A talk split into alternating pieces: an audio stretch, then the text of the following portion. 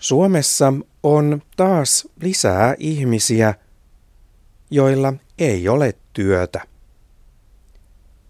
Nyt 1100 Microsoftin työntekijää jää ilman työtä. Microsoft on iso firma. Ihmiset tuntevat sen tietokoneohjelmista. Microsoft antaa potkut monille työntekijöille, jotka olivat ennen töissä Nokialla. He tulivat töihin Microsoftille, kun Microsoft osti Nokian puhelintehtaat. Nokia ei tee enää puhelimia.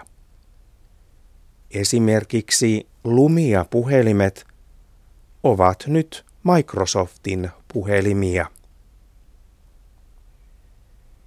Microsoftin työntekijät ovat tosi surullisia Oulussa. Microsoft sulkee Oulussa paikan, jossa se on kehittänyt puhelimia. Microsoftilla on Oulussa noin 500 työntekijää. He kaikki jäävät ilman työtä.